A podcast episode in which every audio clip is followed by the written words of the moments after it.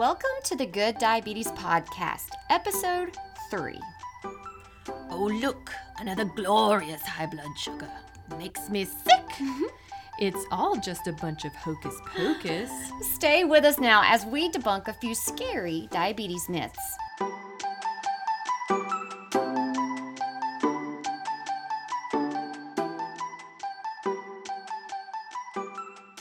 Myth Number one, eating sugar caused my diabetes. Ooh, we get this one a lot. Diabetes is not necessarily a sugar problem, but an insulin problem. Type 1 diabetes is an autoimmune disease which causes the body not to make insulin anymore, making those individuals insulin dependent very quickly after diagnosis.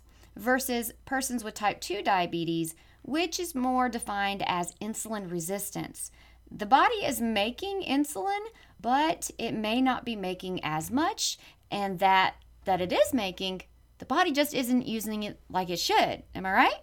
So another myth we hear a lot of is taking insulin means I've failed at controlling my diabetes. Fact, dear hearts, insulin is just plain necessary for everyone to live. Whether we're talking about type 1 or type 2, diabetes is just one of those chronic diseases where medication is typically needed. Type 1s actually have to take insulin, they don't produce it. But we'll talk more about living with type 1 and type 2 and medication in our future episodes. Dear heart, please, you have not failed because you've been given insulin. And next myth, Marcia. I can't eat bread.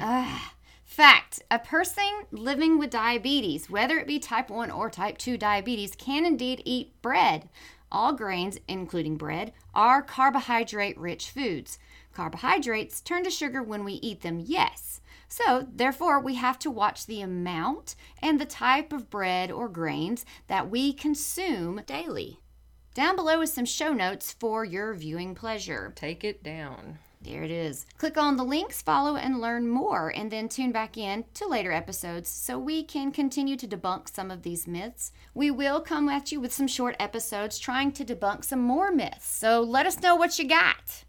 What are you hearing out in the world? Anything else coming to mind real quick? I swear, if one more person says to me, I eat peanut butter to bring up my blood sugar, I'm going to scream. Peanut butter's a protein.